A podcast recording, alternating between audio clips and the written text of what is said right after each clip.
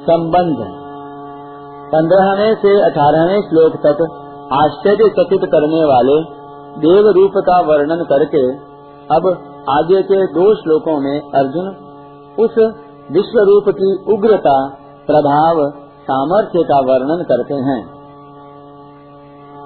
अनादिमद्यान्तमनन्तवीर्य मनन्तबाहुम् शशिसूर्यनेत्रम् पश्यामि हुताशवत्रम् स्वतेजसा विश्वमिदम् तपन्तम् उन्नीसवा श्लोक।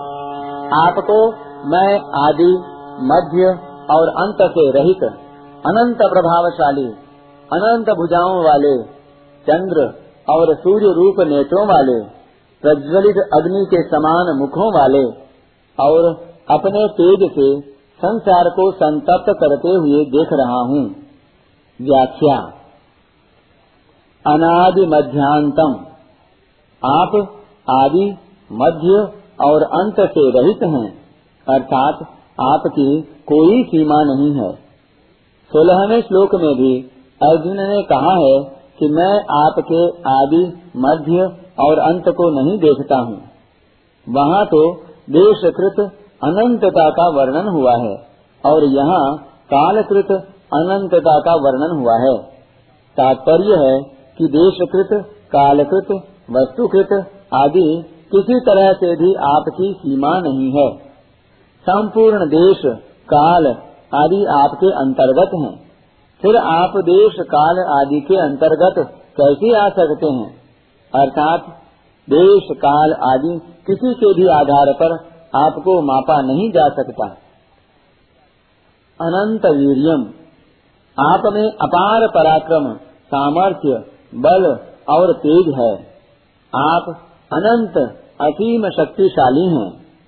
अनंत बाहुम सोलहवें श्लोक में अर्जुन ने अनेक बाहु दर वक्र नेत्रम कहा, और यहाँ भी अनंत बाहुम कहते हैं। तो इसमें पुनरुक्ति सी दिखती है, परंतु वास्तव में यह पुनरुक्ति नहीं है, क्योंकि वहाँ विराट रूप भगवान के देव रूप का वर्णन है, और यहाँ उग्र रूप का वर्णन है। उग्र रूप का वर्णन होने से ही यहाँ विश्वमिदम तपंतम और आगे के बीसवें श्लोक में दृष्टवाद भूतम रूपम उग्रम तवेदम लोक लोकत्रयम प्रव्यथितम पद आए हैं। आपकी कितनी भुजाएँ हैं, इसकी कोई गिनती नहीं हो सकती। आप अनंत भुजाओं वाले हैं। शशि सूर्य नेत्रम संसार मात्र को प्रकाशित करने वाले जो चंद्र और सूर्य हैं वे आपके नेत्र हैं।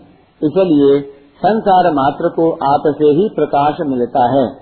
दीप्त हुताश वक्त्रम यज्ञ, होम आदि में जो कुछ अग्नि में हवन किया जाता है, उन सबको ग्रहण करने वाले देवी देदीप्यमान अग्नि रूप मुख वाले आप ही हैं।